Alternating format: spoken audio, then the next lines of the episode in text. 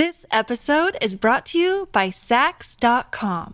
At Saks.com, it's easy to find your new vibe. Dive into the Western trend with gold cowboy boots from Stott, or go full 90s throwback with platforms from Prada. You can shop for everything on your agenda, whether it's a breezy Zimmermann dress for a garden party or a bright Chloe blazer for brunch. Find inspiration for your new vibe every day at Saks.com. Podcastory.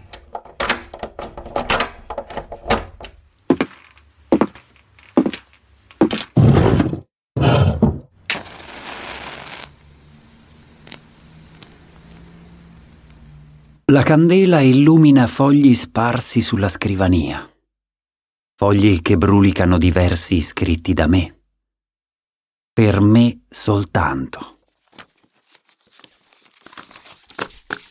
Ho vergato il titolo con una grafia frettolosa, Il pellegrinaggio del giovane Harold. Credevo che i miei occhi sarebbero stati gli unici a posarsi su queste pagine, e quelli delle stelle, che anche adesso mi sorvegliano attraverso la finestra, sfavillanti nel cielo scuro di Londra. Ma John Murray, il mio editore, dice che tutti vorrebbero leggere la storia di un viaggio in terre esotiche. Non gli interessa nient'altro. Sa che queste strofe parlano della Spagna e dell'Oriente, di usi e costumi stravaganti, di ciò che ho visto durante il Grand Tour. Ciò che non può sapere, Nicolas, è che parlano anche del nostro amore. E se li pubblicassi persino io, Lord Byron, con tutto il mio lignaggio, rischierei la forca.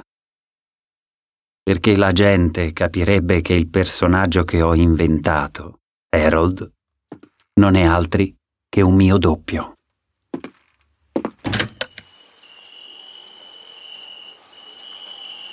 Che dovrai fare dunque?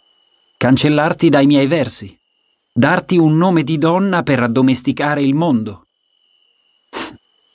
Se solo le stelle potessero consigliarmi. Ci sono storie d'amore troppo grandi per rimanere nell'ombra. Storie reali di personaggi leggendari, legati indissolubilmente a persone del loro stesso sesso. Per scoprirle, bisogna abbandonare ogni pregiudizio e lasciarsi guidare dall'immaginazione. Questo è The Other Side, dove l'amore non ha limiti e la fantasia non conosce confini. In ciel la luna ascende. Bellissima è la sera. In ogni parte lunghi solchi di luce irradiando vanno i tremuli flutti. È questa l'ora che sul lido il garzone innamorato sospira e la fanciulla ai giuramenti d'amore apre l'orecchio. Era una sera d'estate del 1810, proprio come adesso. Il cielo era trafitto da miriadi di stelle. Avevo cavalcato dal centro di Atene fino al porto del Pireo per immergermi nel mare dopo il tramonto. Al mio arrivo, la luna appena sorta disegnava una striscia argentea sulle acque nere. Sono salito sugli scogli tra le colonne greche in rovina e mi sono accorto di te. Sottile e aggraziato, davi le spalle alla banchina e te ne stavi in piedi tutto nudo, con l'acqua che ti arrivava alle ginocchia. Avevi gli occhi verdi e luminosi come due pezzi di giada, come un giovane dio emerso dall'acqua. E allora mi sono tolto i vestiti e mi sono tuffato anche io. Quando sono riemerso, tu mi fissavi con un'aria da babbeo. Ehi là! Che hai tu da guardare? Niente! È che non siamo in molti a farci il bagno di notte, signore. A quanto pare siamo in due. Qual è il tuo nome? Nicolas Giraud. E il vostro?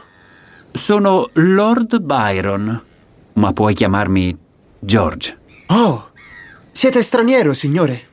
Inglese, ma in qualche modo mi sento straniero anche in Inghilterra. E tu piuttosto? Nemmeno il tuo sembra un nome greco. Io ho genitori francesi, ma sono nato ad Atene. In 16 anni di vita non ho visto altro mare che l'Egeo. Oh, niente di che. In fondo, il mare cambia nome, ma è lo stesso in tutto il mondo.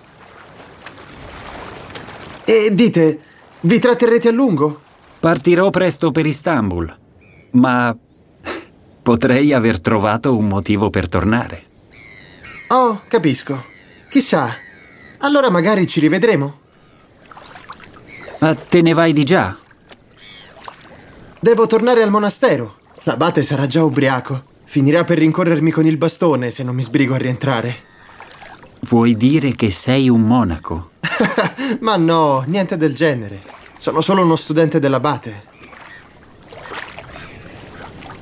Addio, George. Ti sei rivestito in fretta e sei sgattaiolato via, oltre le rovine del porto. Le sere successive continuavo a girarmi nel letto. Non smettevo più di pensarti. Ho persino scritto una lettera al mio amico Matthews. Gli ho raccontato di come ad Atene mi fossi imbattuto in un giacinto di pregevole bellezza.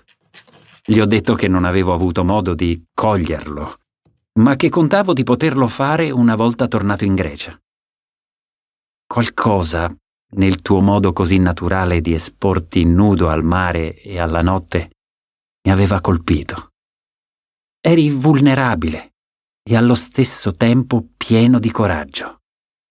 I tuoi occhi di giada mi avevano stregato. Appena sono tornato ad Atene, sono venuto a cercarti.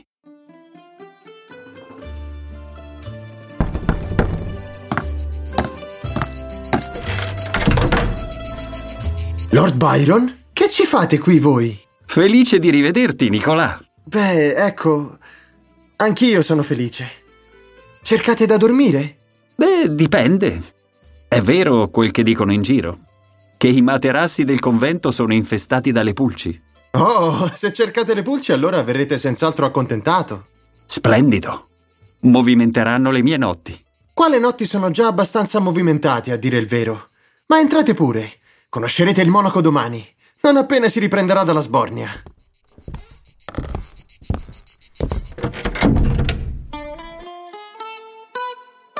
Da quel giorno, il convento si è trasformato in un caravanserraglio di amici ebbri. Di danze sfrenate e di amori consumati alla luce del sole, sotto il naso di un frate scorbutico, sanguigno e distratto dai suoi stessi vizi, il vino, le donne e Dio solo sa cos'altro. Un giorno ho organizzato un incontro di pugilato nel chiostro del convento. Allievi cattolici contro greci ortodossi. Con gran diletto del monaco, questo è chiaro. Tu, Nicolas, per quanto ti impegnassi a schivare i colpi, sei finito al tappeto.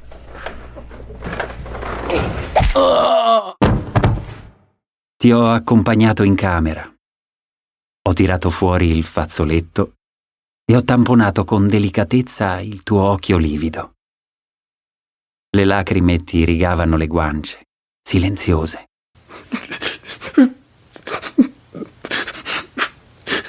Ma perché piangi? È per la botta? No! È solo che avrei voluto mostrarti che sono forte abbastanza. E pensi che un pugno in un occhio ti renda debole? Oh, al diavolo il pugilato. Ecco qualcosa che ti renderà forte. Ti ho baciato e le tue labbra ferrose hanno ricambiato il mio bacio. La cosa strana è che ho provato un senso di sazietà che prima non conoscevo. Quando ci siamo scostati, un sorriso luminoso ti increspava le labbra. In effetti, ora mi sento più forte. This episode is brought to you by Saks.com. At Saks.com, it's easy to find your new vibe. Dive into the Western trend with gold cowboy boots from Stott, or go full 90s throwback with platforms from Prada. You can shop for everything on your agenda, whether it's a breezy Zimmermann dress for a garden party or a bright Chloe blazer for brunch. Find inspiration for your new vibe every day at Saks.com. Stavo ripensando a dei versi che ho scritto qualche mese fa quando mi trovavo a Cadice. Noia profonda tutto mi spira, sul cor quest'incubo sempre mi sta. Fin la bellezza più non mi attira, la tua commuovermi quasi non sa. Sono molto tristi. Mi hai preso la mano e di colpo eri tu, pesto e sanguinante, a consolare me. Il tuo volto così innocente e luminoso è diventato un antidoto alla noia, un motivo nuovo per commuovermi di fronte alla bellezza. Da allora ci siamo donati l'un l'altro, con impeto e passione. In qualche modo riuscivi a mettere a tacere la mia eterna insoddisfazione. Mi facevi sentire vivo.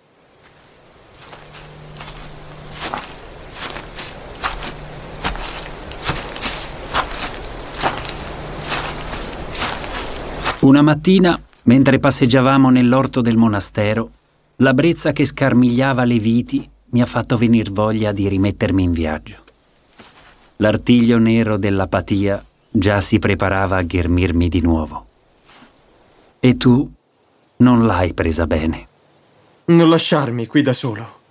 Io credo che siamo destinati a vivere insieme, anzi, anche a morire insieme. Beh, spero che non sarà necessario scoprirlo a breve. Quanto al vivere, va bene. Preparati. Partiremo dopodomani. Davvero? Abbiamo viaggiato insieme per quasi un anno, visitando città e luoghi meravigliosi. Mi sei rimasto accanto anche quando sono stato colpito dalle febbri, a Patrasso. Credevo di essere condannato ormai.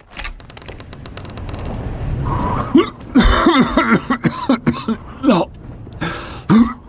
Chiudi la finestra, Nicola. Hai bisogno di aria fresca, George. I salassi non basteranno a guarirti. Sento freddo. Che ne dici di scaldarmi tu? Potresti guarirmi a modo tuo.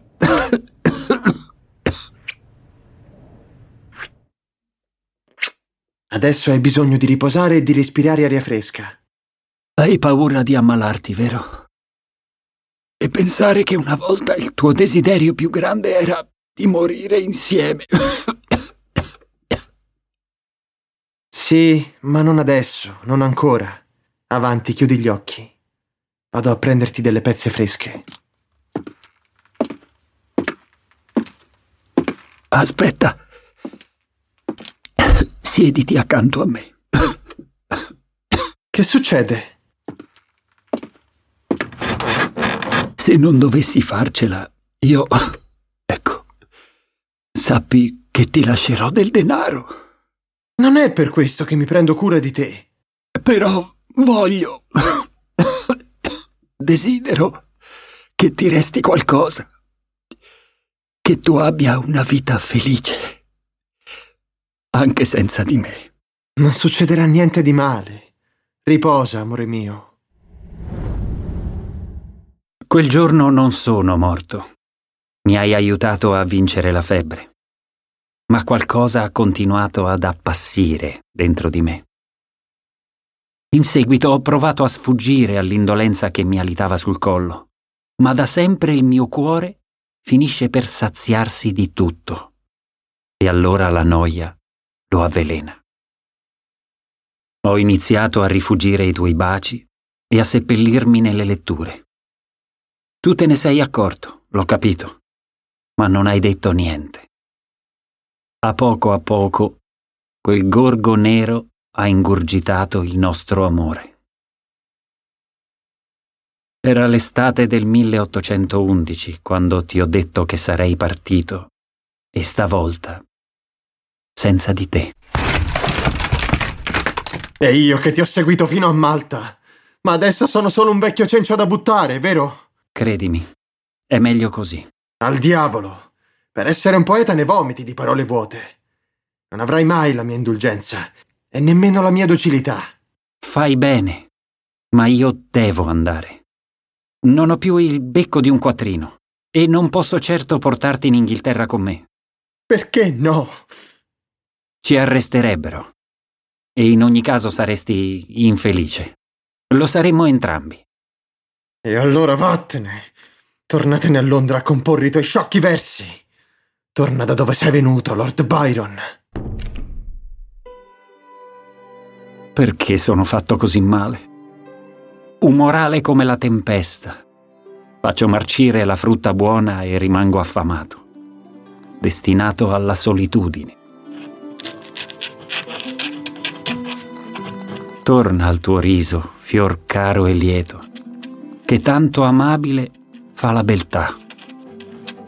L'occhio che scenda nel mio segreto, altro che un baratro non troverà. Ho custodito il tuo ricordo in questo poema, perché anche se l'amore si è smarrito nella voragine della mia insoddisfazione, ti ho amato davvero. Non darò la nostra storia in pasto agli avvoltoi, Nicola. Occulterò il tuo nome, spargerò i versi che parlano di te in mezzo a strofe insospettabili. Solo una pagina terrò segreta, lontana dalle brame del mio editore e dagli sguardi indiscreti dei lettori. Su questi versi si poseranno soltanto le stelle. Buia è la notte se non smarrisco gli occhi miei torbidi negli occhi tuoi. Astri di giada, foglie di ibisco, carezzano il vuoto come tu vuoi. Nelle chiassose sere d'estate, la tua sola voce, bel Nicolà, mi infonde nel petto le ormai insperate, tiepide note di felicità. Così si conclude la storia d'amore tra George Gordon Noel Byron e Nicolas Giraud, il grande poeta romantico e il giovane sognatore. Anime in cerca d'affetto. Bisessuali.